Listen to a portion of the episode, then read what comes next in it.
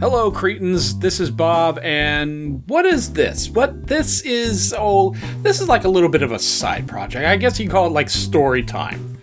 A uh, little background here. Those of you who have listened to the Cretins Guild podcast for a long time, back when we were part of the Somebody's Network, one of the many shows I first was introduced to was Miles and Richie over at the Best Darn Diddly podcast, where they review previous Simpsons episodes. They're all the way up to season 9. And a recent episode they just did was a review of an episode where Lisa starts like a kid news show for Krusty Studios and whatever. Bart becomes a pro, uh, part of it, and he pretty much takes over the show with his like fluff stories and whatever. And you know, it just it kicked up a lot of memories for me because I got started in news slash live TV. Oh goodness, back in 1996.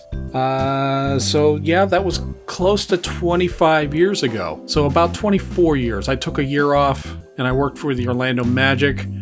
But yeah, so about 23 years in the business, and I have lots of stories I could share. Now, the Cretins Guild podcast is part of a new network, the Podfix Network, and one of the shows in that is Catching Up with Chomo. Yes, I said it right, Paul Chomo. On the Interviews Podfix show that it was my turn, I called him Paul Cosmo. And it was one of those things where as soon as the word left my mouth, I, I was like doing that tug of war in my brain's like, did I did I say it right? Did I do I misspeak? What it, wait, which way do you pronounce the name now? And I couldn't I messed up.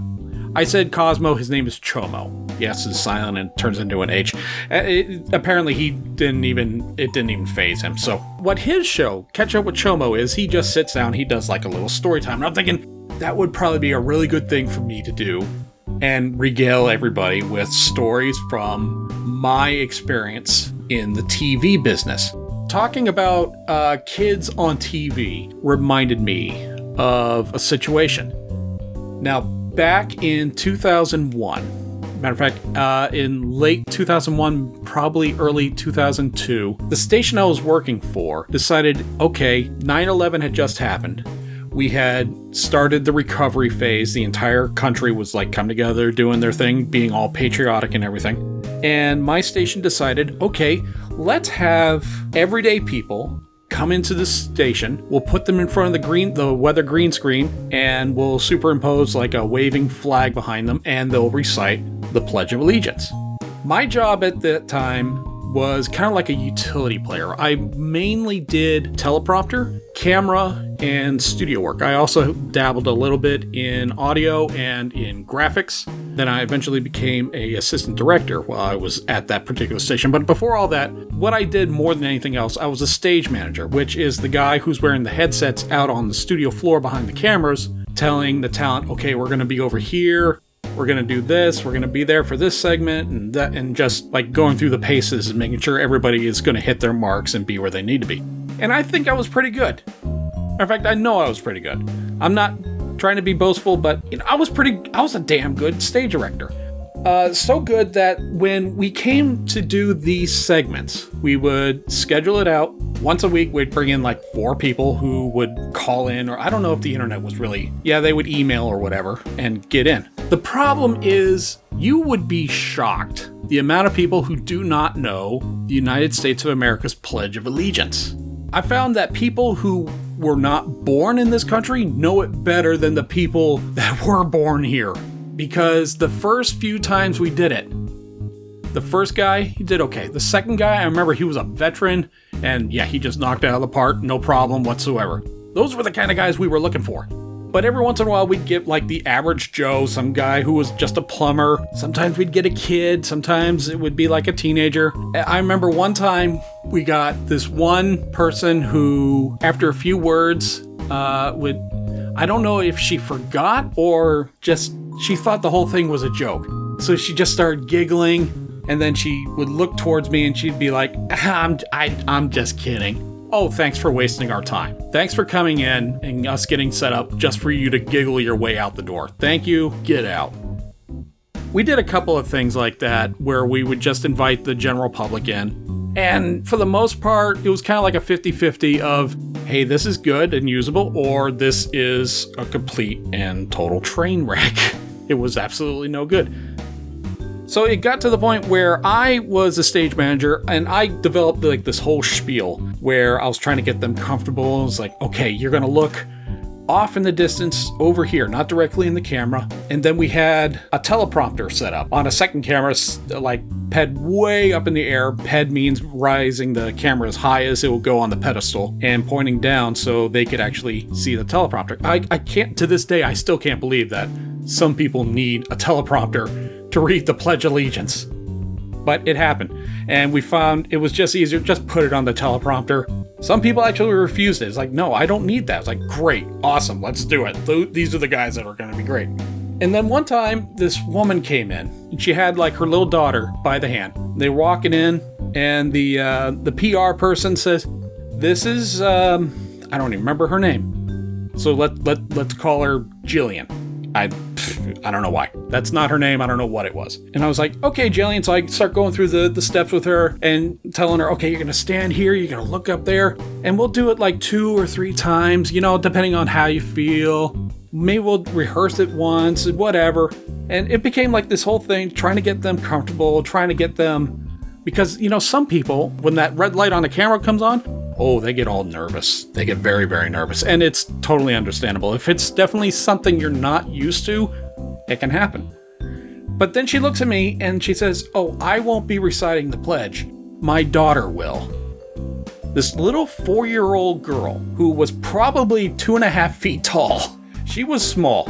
Uh, two and a half feet's probably exaggerating, but you get the idea. She was a little. She was a little child. Little child. Our, I brought that camera, our the camera at the green screen. I brought that down as low as it would go, and it wouldn't go. It wasn't low enough. So I brought out these wooden boxes we called apple boxes, brought that out, brought her out another one just to, you know, make it safe for her to stand on because, you know, four year old's not going to stand still. They're going to fidget and everything. So I tried to explain it to this four year old as best as I could. It's like, all right, you're going to look right up here. You're going to put your hand on your heart and you're going to say these words. Do you know the words? And I'm trying to like, I'm trying to give her like good guy dad instructions, kind of like her father would. So she seems like she's cool with it. She seems like it's good puts her hand on the heart, and I'm like, okay, I'm to count you down, and you can just go whenever you're ready. Director gives me the cue that we're rolling, and I'm to back away from the mic for a second here. And I said, okay, sweetheart, here we go. Ready? Three, two, one, go when you're good. She looks at me, looks at her mom, and then. No! Oh, okay, okay. Um, okay, mom, why don't you come on over here? Let's talk to her for a minute. Let's figure out what's going on here. So I like try to calm her down, and the the audio operator is cussing me out in the headset. like, dude, what? Why is she screaming right into the mic? It's like I don't know. This it's a four year old kid. Why are we doing this with anyone under the age of ten? I don't know. So it's like, all right, let's calm everything down. Everything's cool. Okay, okay. Let's try it again. All right, ready, ready, sweetheart. Here we go. Three, two, one. Oh my god. It's like she waited for me to count down and then she would just scream at the top of her head that she did not want to do this. And the director kept pushing me. It's like, we get let's get her to do this. Let's get her to do it. I'm like, I'm about to scream like this girl in a second. It's like, all right, fine, fine. Sweetheart, whatever I did I wasn't calling her sweetheart. I, I was calling her by her name, whatever it was at that time. Anne, let's call her Anne. I'm gonna punch Anne in the face. I'm about to. And I really feel for uh, Chris, our audio guy, that day because as so- he heard the countdown from the director, he would open up the mic and then he would hear me count down. Okay, ready? Three, two, one. No! Oh God. It was the loudest one we had ever heard. I think I heard the speakers from the control room through the studio, which was probably a good 100 to 150 feet away through walls.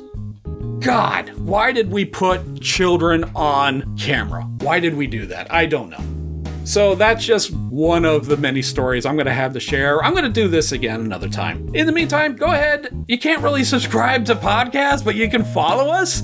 on uh, Podbean, and you know we're also on Spotify and iTunes. You know, do the do the podcast thing where you follow and be good little followers. And you know what? Give us a five star review on iTunes if you want, because you know uh, that shows us that you love us or you don't love us. Then give us a one star. If anyone who gives us a one star review, you know what? I'm going to send you a pack of stickers and I'm going to read that review on the podcast. So, guys, thanks again. This was Story Time with Bob. I hope you enjoyed it. Good night. This was a podcast of the Podfix Network. You can check out more shows like it at podfixnetwork.com.